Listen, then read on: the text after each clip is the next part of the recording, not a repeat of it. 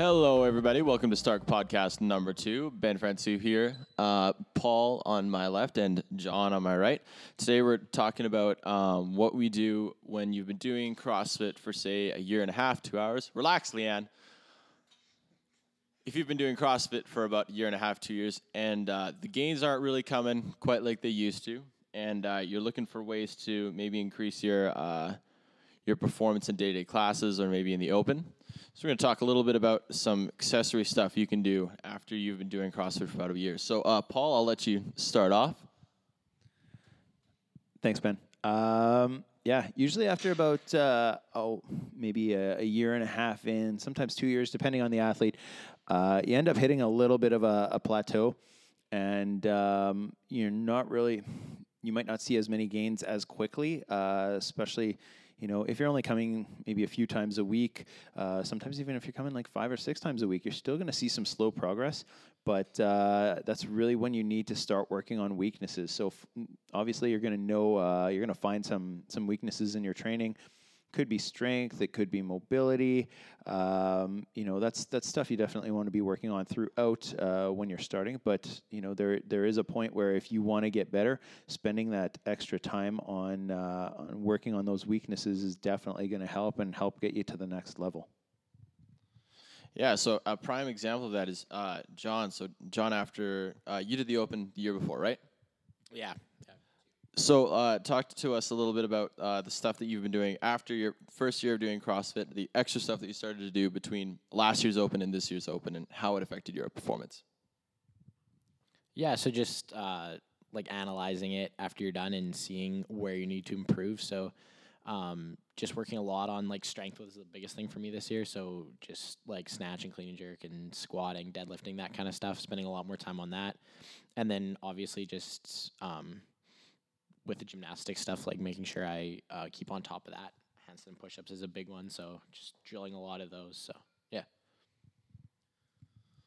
So uh, one of the things I wanted to talk about is um, how you would train a weakness in like a, uh, a metabolic conditioning setting versus you know maybe as something you do before or after a class. So a perfect example of that. Um, I'd, I'd say it was probably a handstand push-up because we don't really see strict handstand push-ups all that often in a metcon because you kind of reach that muscular failure before you reach any kind of metabolic failure. So we don't we don't really see it in classes that often. So um, that's definitely a good way to use your time for accessory stuff is doing uh, movements that you might not necessarily see in class.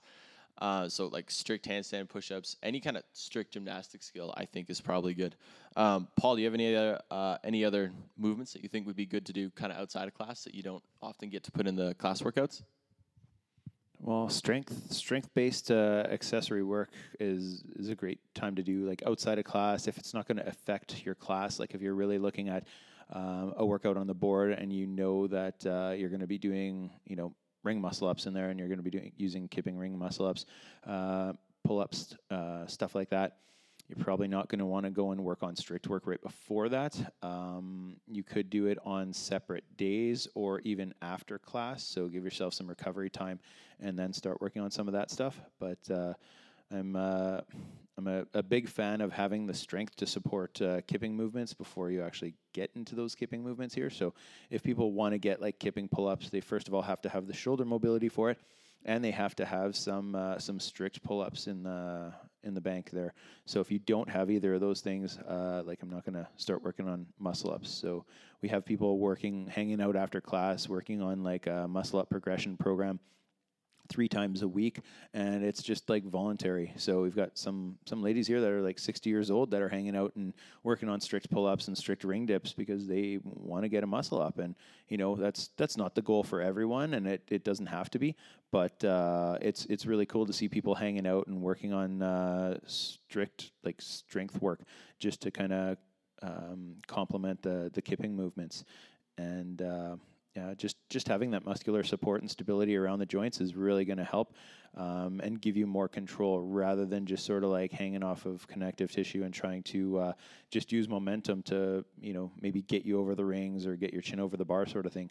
But uh, it it does take time. Like building strength does take a lot of time versus, you know, teaching someone how to do a kipping pull up. You could probably do it fairly quickly, whether it's, you know, within, you know, five minutes or a week or two weeks or something.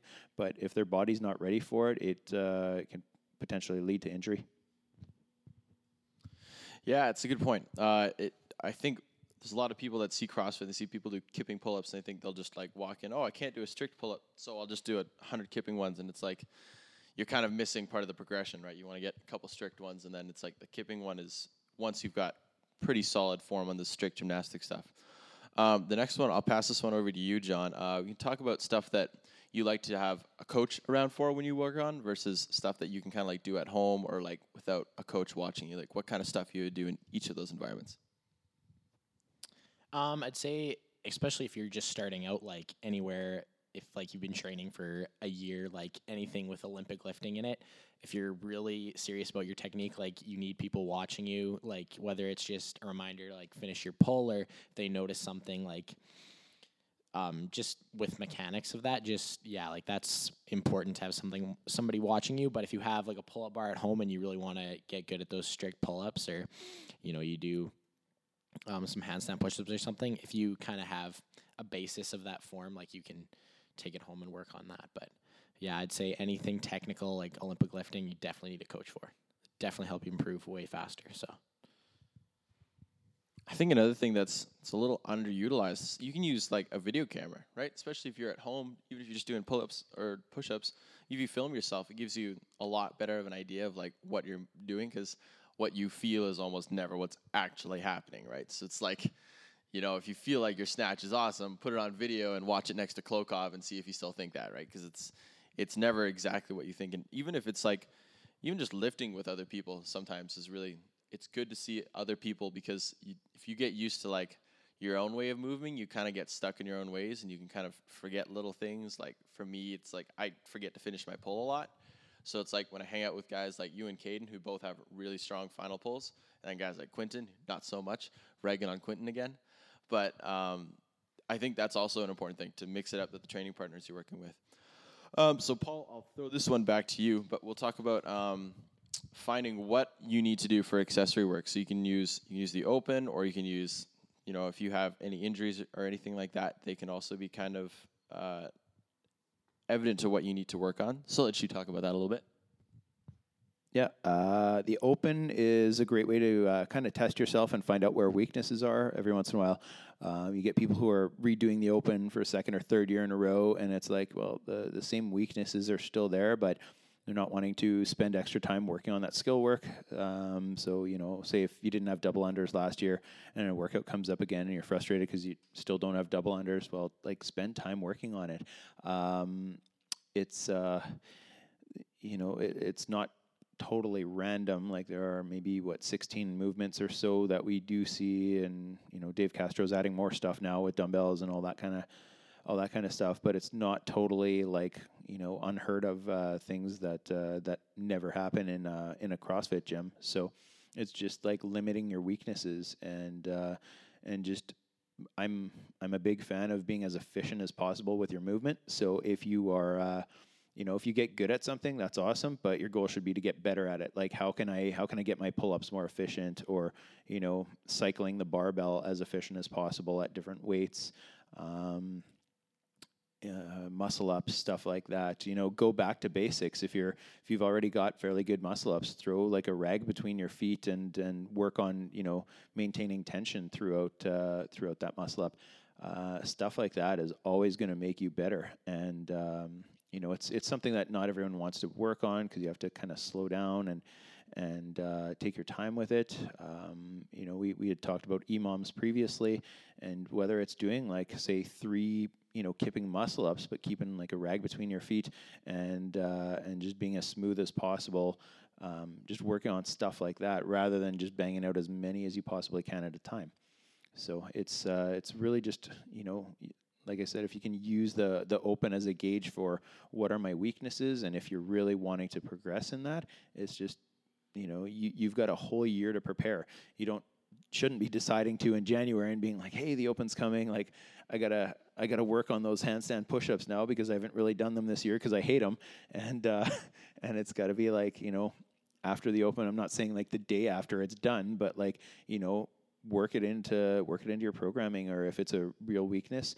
I know like this year um, afterwards like john was working on cycling his handstand push-ups and he's got good handstand push-ups but it was like now let's see how how much you know time you can cut off at the top and at the bottom of that handstand push-up so you're not hanging out at either one but really just finishing with that lockout and then as soon as you come down absorbing it. And uh, just like watching you know Ben Smith in the games two years ago doing handstand uh, push-ups on the parallettes, and they were just seamless. Like it was beautiful to watch, and he ended up going unbroken for I think it was 11 or 12 reps, whatever it was, and it was just like didn't look it looked effortless, and uh, you can tell that's well practiced. It's not something that uh, you know just happened to come up, and he happened to be good at it. So obviously had a lot of experience doing that, practicing it, and, and training that throughout the year.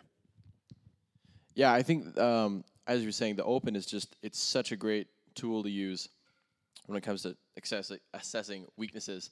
Uh, just because Dave Castro does usually such a good job of casting a pretty wide net of like movements and time domains, it'll be pretty pretty obvious, especially because there's so many people that do the open each year. If you look at your your worldwide scores and any of your workouts, if you see one of them that's like way lower than any of the other ones, it's like pretty easy to find whatever your weaknesses are. Um, the next thing we'll talk about quickly, because John and I have both kind of gone through this ourselves, but another uh, way you might find accessory work is by uh, if you have any kind of nagging little injuries and you see a physiotherapist who says, hey, you know, you've got weak glutes or weak core, stuff like that. Why don't you talk a little bit about the accessory stuff that you do because um, of physioth- physiotherapy stuff? Yeah, so like the last like month, I guess I've been dealing with a little bit of knee pain, and saw Kevin, our physiotherapist here at Stark, and he just pointed out that I'm like super tight, like quads, IT bands, hamstrings, just pretty much everything lower body, and that um, my knee that was actually in pain, like that whole like kneecap was being like pulled in. So I was like, that's why I was experiencing pain. So just really focusing on mobility for that side, and then um, just strengthening my glutes too. That was another thing. So just little accessory movements like that that you may not like feel in a workout. So definitely, yeah, important to be mindful of that kind of stuff and utilize a physiotherapist when you need it. So, yeah. Yeah, like little aches and pains can kind of be good um, indicators of maybe stuff that you need to work on. If your knees don't feel so good when you squat, there's probably some accessory stuff you can do to even out the musculature. That'll that'll help out a little bit. Um, is there anything you guys wanted to add before we wrap this thing up? Yeah, just uh, you know, spend if you're if you're someone who uh, you know knows that you have weaknesses, um, just just maybe even writing them down, setting some goals, talking to a coach, uh, and uh, and having a plan of action. Whether you want to do some of the stuff in the gym, I know here uh, I love it when people hang out and you know when they ask like, "Hey, do you mind if I work on some strict pull-ups or you know some some dips or uh, muscle-ups, whatever?" Like it's just really cool having people hang around in the gym working on stuff that that they know they want to get better at, and it's cool having them you know set goals so that uh, you know they're they're not wishing for it, they're working for it, which is awesome to see. Um, and you know some people might do some of that stuff at home or I just find like it, it makes it a little bit tougher if you're say splitting it up. If you can plan to come in a little bit earlier, if you're someone who knows that it takes you a while to warm up and, and get moving properly, then uh, you know try to come in a little bit earlier and and you know whether it's doing some extra mobility work or um, working on some imbalances, say maybe some glute activation and stuff like that. If you know it's going to be like a you know a a heavier squat day, or uh, if you're doing any of the Olympic lifts, doing the full lifts stuff like that just uh, you know coming and getting activated a little bit sooner, spending a bit more time on that, or then even after uh, workouts, just hanging around and uh, and spending time working on some weaknesses. So that's I usually see the biggest gains with people when uh, when stuff like that happens. Like you're you're gonna come in, it's fitting everything into an hour can be sort of tough with a group warm up, uh, demonstrations. If there's like a strength component, then a metcon at the end. Um, you know, every everyone's gonna get something out of that class. But if there's really specific goals that you have and stuff that you want to work on, then you definitely need to kind of sort of take ownership of that and, and spend a bit of extra time working on some of that stuff. Like right now, Ali's sitting on a box across from the the gym, uh, just doing like seated strict press with those dumbbells and uh, and uh, just working on that shoulder strength. And you know, we've it's cool seeing all of our coaches coming in and working on weaknesses and challenging themselves and it's it's cool that uh, you know that I can see that and that uh, you know athletes in the gym see that and know that as well it's uh, to me that's pretty motivating Should also be added that Ali's using dumbbells. I don't think I could even use for that many reps. But that's what happens when you work on your weaknesses a lot, right? Get nice and strong. Um, uh, the other thing that I really like that you said there, Paul, was uh, at the beginning, was talking about setting a goal for stuff like that. So if, if, say, you know, getting your first muscle up is maybe a goal, having that goal in mind, I think, is really important too, and that can really help accelerate the process. If you're if you're working on your weaknesses and stuff, if you set a goal to like like a certain amount of reps, or maybe just to even do something like that, I think that can help a lot. Any thoughts on that, John? Yeah, no, I, I totally agree. Like it's a little like like you can always get better in your movements. So like even if something like improves a lot, if you don't have a goal, like you can't really keep track of that. So if you like get like if you had like 10 muscle ups and then you get 15 muscle ups but that like wasn't your goal like you know like you could always you know it's not going to really be you're not really going to find that fulfillment out of it right so just like setting those goals and hitting those goals that's a little more encouraging i think than just kind of practicing them till you're like the best like that's kind of you kind of shooting for the stars there so yeah just setting goals is a big one so Yeah, like you said, you don't want to be just kind of like shooting for whatever, you just kind of like randomly hoping that one day you get 15 muscle ups in a row. But like, you know, we were talking uh, the other day about it. Like, you know, you're not. Neither of us are terrible at muscle ups. We can both do them. But it's like you were already talking about. Oh, I want to get a set of 15, like something like that. Like at least you have like a set goal for stuff that you want to do, even for stuff that, even if you're not, it's not that it's a weakness, but like I think having goals in general will help a lot. If you've been doing CrossFit for a year and a half, you can you can probably start setting some more ambitious goals of what you think you can achieve in the next couple couple months or uh, maybe before the next Open when you're doing CrossFit. Any closing thoughts, gentlemen? Don't wish for it. Work for it don't wish for it work for it Words of wisdom from Paul. All right, thanks you guys for tuning in. Uh, we'll see you next week.